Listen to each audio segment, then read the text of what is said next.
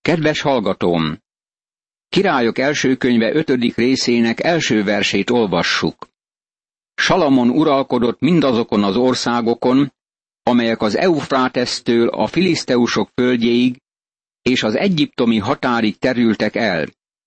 Ezek adót fizettek, és szolgáltak Salamonnak egész életében. Ez volt a nagy virágzás és béke időszaka. A háborúk megszűntek teljesen. Bőségesen jutott mindenkinek az élelemből. Barátom, ez csak egy kis kinyilatkoztatás, egy kis ízelítő abból a királyságból, ami eljön a földre a milleniumi királyság idején.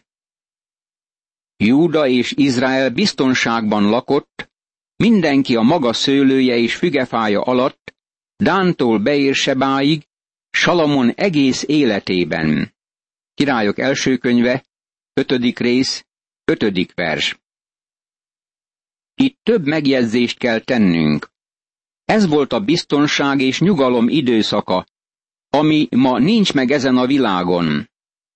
A bűnösöknek nincs békességük, mondja Istenem. Ézsaiás könyve, 57. rész, 21. vers. De eljön a béke a földre, amikor a béke fejedelme megérkezik. Salamon korában minden ember a saját szőlőtőkéje és fügefája alatt lakott. Ez beszél nekünk arról, hogy minden embernek volt otthona, és senkinek nem kellett viskóban laknia. Mindenkinek volt fügefája és szőlője. Kényelmesen élt a saját birtokán. Ez így volt Dántól fogva Bersebáig, vagyis az ország északi határától a déli határáig Salamon egész idejében. Salamonnak volt 40 ezer harci kocsihoz való lova az istállókban, és volt 12 ezer lovasa.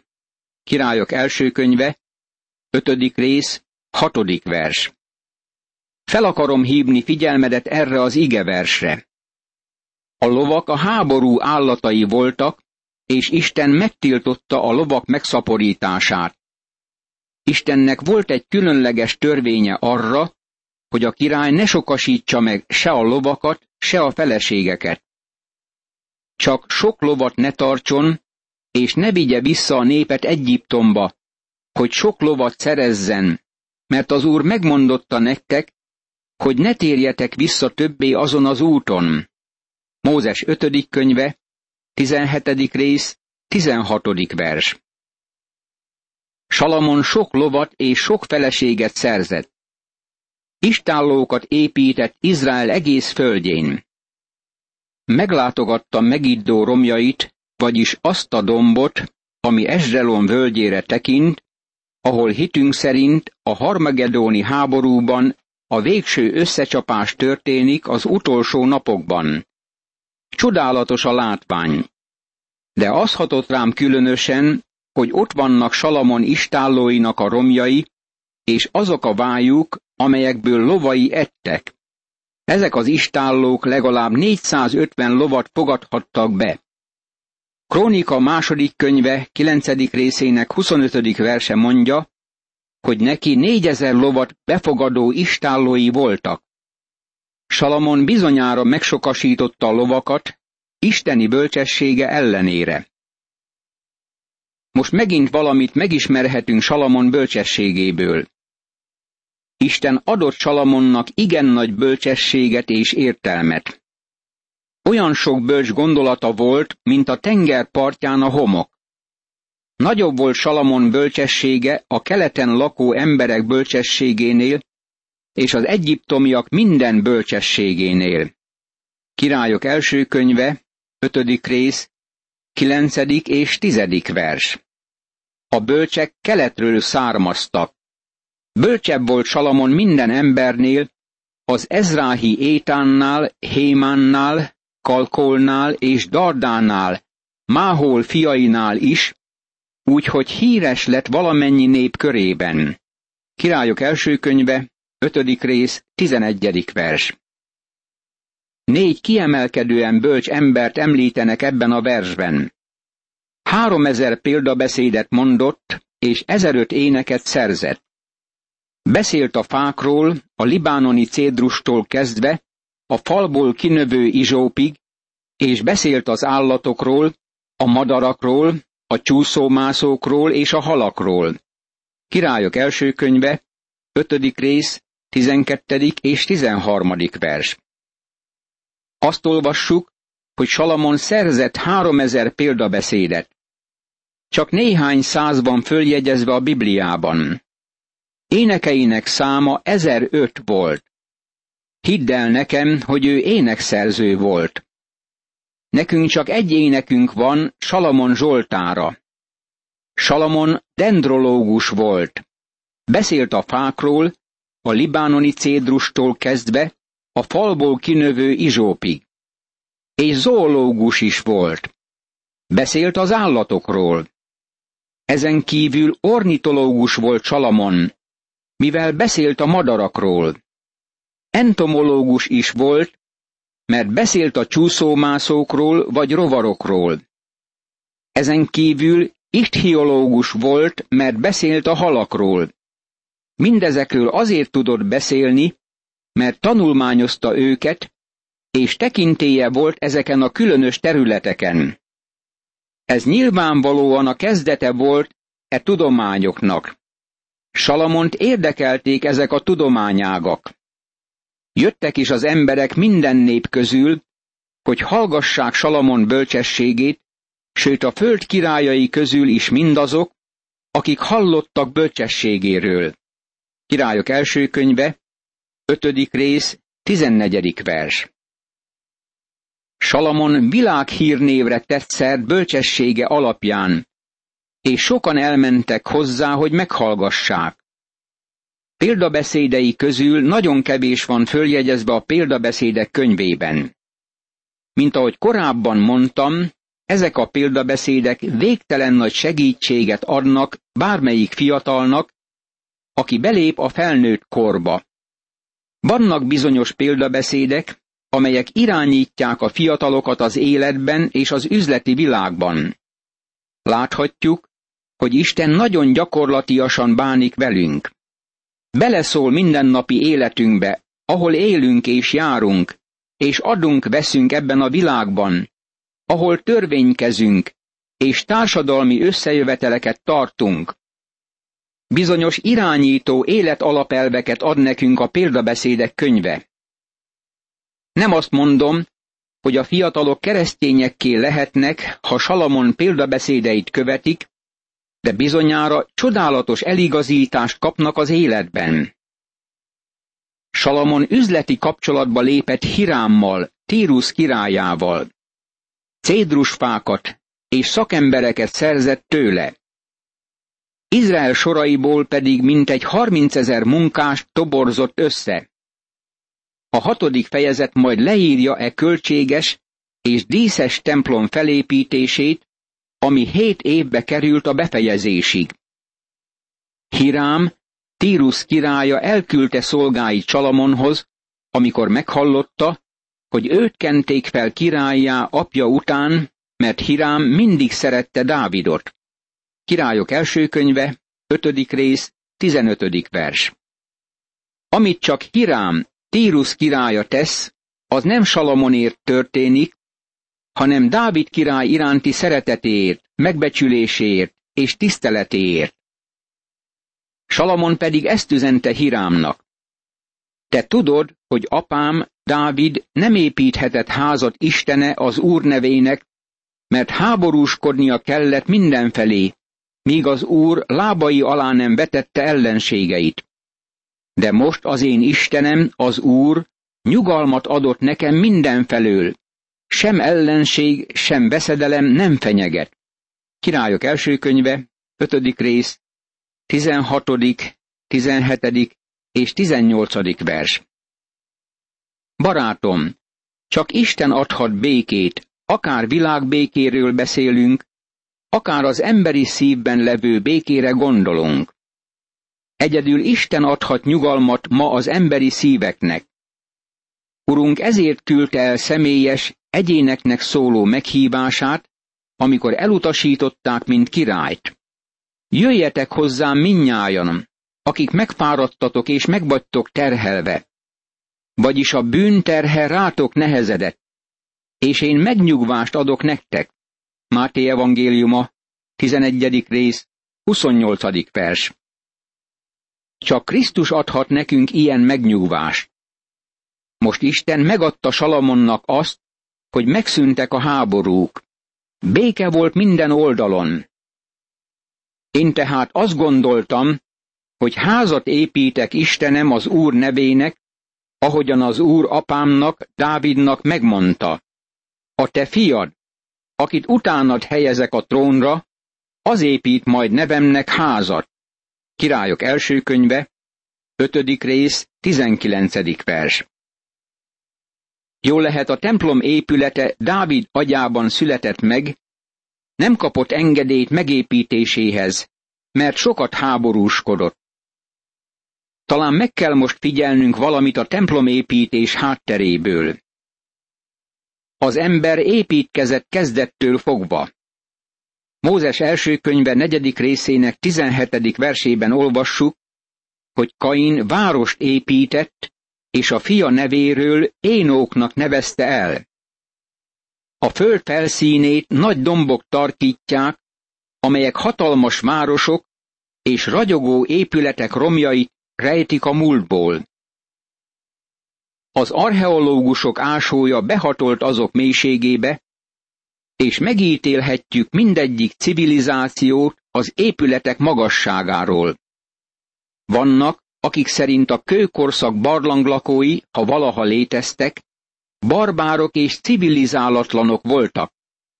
Nem építettek, hanem a barlangokban kerestek menedéket. Az egyiptomiak, az asszíriaiak, a babilóniaiak, a görögök és a rómaiak mind civilizáltaknak számítanak, és ezt bizonyítja építészetük. A modern ember magasrangú kultúrával dicsekszik, mert megépítette a bevásárlóközpontokat és alközpontokat, a lakótömböket és a hatalmas irodaépületeket. Ma az ember megépíti a maga barlangját, amelyben él és munkálkodik, mint a hörcsög. Aztán a többi idejében csúszik-mászik az autópályán, mint egy féreg. Amíg megnyomhat egy gombot és felkapcsolhat egy kapcsolót, azt mondja, hogy él. Ez a modern ember. Az első megható terv alapján készült épületek a templomok voltak. Minden pogány népnek voltak templomai. Egyes templomok otrombáknak néztek ki, mások, mint a görögországi Partenon, a szépség legmagasabb pokú kifejeződései voltak. Mindezek az épületek a bábeli toronytól erednek, ami az ember Istennel szembeni félelmetes szembeszállását fejezte ki. A pogány templomok mindig a legmagasabb építészeti kifejeződések voltak, de az azt látogató pogányok, a civilizáltak és civilizálatlanok a legalantasabb lelki szinten éltek. Ezek a templomok díszesek, nagyok, ékesek, gazdagok és hatásosak voltak. A Nílus folyónál uralkodó királyok, a ninivei Asszúr, a babiloni Marduk, a Tigris és Eufrátesz völgyi ciguratok, a főniciai Baál, a görögországi Aténé és az aténi Partenon, a római Jupiter és a mexikói azték templomok valamennyien kifejezték az Istennel szembeni lázadást.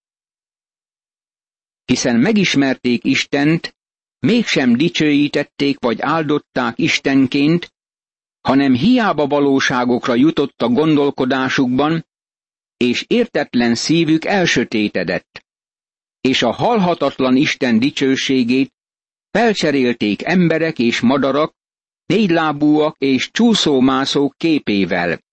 Római levél, első rész, 21., 22. és 23. vers. Mindegyikük házat épített Istenének, amelyben lakjon. Isteneiket dobozba zárták, mint valami kalitkába. Salamon azonban templomot épített, és sohasem tekintette azt olyan háznak, amiben Isten lakozna, olvassuk a Szentírásban. A krónikák második könyvében a templom felavatásakor Salamon nagyon világossá tette, hogy Isten nem lakik azon a helyen. De vajon lakhatik-e Isten a földön az emberekkel? Hiszen az ég, sőt az egeknek egei sem fogadhatnak magukba téged. Hát még ez a ház, amelyet én építettem. Krónikák második könyve, hatodik rész, tizennyolcadik vers. Ha azt gondolod, hogy a templomot olyan háznak építették, amiben Isten lakik, akkor eltévesztetted a kérdés lényegét. Az az ember közeledése volt Istenhez, és ott áldozatok által kívánta elérni Istent. Figyeljük meg a templom gondolatát, aztán építését és jellegét. Ez eléggé fontos. A templom épülete először Dávid agyában fogamzott meg, jól lehet Isten nem engedte meg neki annak fölépítését. A Krónikák első könyve 28. részének első, második és harmadik verse elmondja a történet egy részét. Dávid összegyűjtötte Jeruzsálembe Izrael összes vezető emberét, a törzsek vezetőit, a király szolgálatára álló csapatok parancsnokait, az ezredeseket, a századosokat, a király és fiai minden vagyonának és jószágának a kormányzóit, az udvari emberekkel, a testőrökkel és az összes kiváló vitézekkel együtt. Ekkor fölállt Dávid király és így szólt. Hallgassatok meg, testvéreim és népem! Nekem magamnak volt szándékomban, hogy az Úr szövetség ládájának, Istenünk lába zsámolyának az elhelyezésére házat építsek. Elő is készítettem az építést. De az Isten így szólt hozzám. Nem építhetsz házat az én nevem tiszteletére, mert háborúskodó ember voltál, és sok vért ontottál. Krónikák második könyve, 28. rész, első, második és harmadik vers. A templom nem Isten lakóhelyének készült, ez volt az ő lábának zsámoja. Dávid szívében fogamzott meg a templom építésének gondolata. A templom építés tervét Dávid kapta, nem Salamon. A Krónikák első könyve 18. részének 19. verse ezt mondja. Mind erre a tervrajz minden munkájára az Úr kezéből származó írás oktatott ki engem. Más szóval, Dávid magától Istentől kapta a templom tervrajzát, de Isten nem engedte meg neki annak fölépítését. Dávid a mintát vagy a tervrajzot átadta Salamonnak. Lásd meg azért, hogy az Úr választott ki téged, hogy házat építs szentélyül. Légy erős és készítsd el. Akkor átadta Dávid a fiának, Salamonnak, a csarnoknak és épületeinek, a kincstárnak, a felső szobáknak és belső szobáknak, és az engesztelés helyének a tervrajzát, mindazét, amit a lélek adott neki. Tehát az úr háza udvarainak és körös körül valamennyi kamrának, meg az Isten háza kincstárainak és a szent ajándékok kincstárainak a tervrajzát. Dávid összegyűjtötte az építési anyagot. Ezért minden erőmmel szereztem Istenem háza számára aranyat az aranyeszközökhöz, ezüstöt az ezüsthöz, rezet a részhez, vasat a vashoz, fát a famunkához, ónix köveket, foglalatba való köveket, sötét és tarka színű köveket, mindenféle drága követ és fehér márványkövet bőséggel. Krónikák első könyve, 29. rész, második vers. A templom elképzelése Dávid szívében alakult ki. Salamon csak végrehajtotta az építkezést. Dávid fölhalmozta a kezébe kerülő anyagot. Salamon szerződést kötött Kirámmal, Tírus királyával a cédrusfákra és a ciprusfákra vonatkozóan, valamint az építmény tényleges felépítésére nézve. És Hirám ezt az üzenetet küldte Salamonnak. Meghallgattam, amit üzentél nekem. Teljesítem minden kívánságodat, mind a tédrusfákra, mind a ciprusfákra nézve. Szolgáim leszállítják a Libánonról a tengerre, én pedig tutajokká kapcsoltatom össze azokat, és levitetem a tengeren arra a helyre, amelyet megüzensz nekem. Ott szétszedetem azokat, te pedig vitesd el. Te viszont teljesíd az én kívánságomat, és adj élelmet házam népének. Királyok első könyve, 5. rész, 22. és 23. vers. A Tírusból odaérkező munkásokon kívül Salamon nagy munkaerő toborzást végzett Izraelben is. Salamon király kényszermunkásokat küldött föl egész Izraelből. Harminc ezer ember lett kényszermunkás. Ezeket felváltva küldte a Libanonra havonként tíz-tízezer embert. Egy hónapig a Libánonon voltak, két hónapig pedig otthon. A kényszermunkások felügyelője Adónirám volt. Királyok első könyve, 5. rész, 27. és 28. vers. Ez óriási vállalkozás volt. Miután Salamon felépítette a templomot, más épületeket is emeltetett. Volt építési terve, ami túl nagynak bizonyult, és annak érdekében nagyon meg kellett adóztatni a népét. A következő fejezet bemutatja nekünk a templomépítés végbemenetelét. Megfigyelhetjük, hogy a templom kétszer akkora volt, mint a Szent Sátor. Díszesebb, ékesebb és költségesebb volt annál. A Szent Sátor egyszerűsége elveszett mellette, és ez a lelki eltorzulásnak a jele volt, amint látjuk. Imádkozzunk! Örökkévaló Istenem, nincs a világon olyan építmény, amely befogadhatna téged. Még az egek egei sem alkalmasak a te befogadásodra, olvassuk a Bibliában.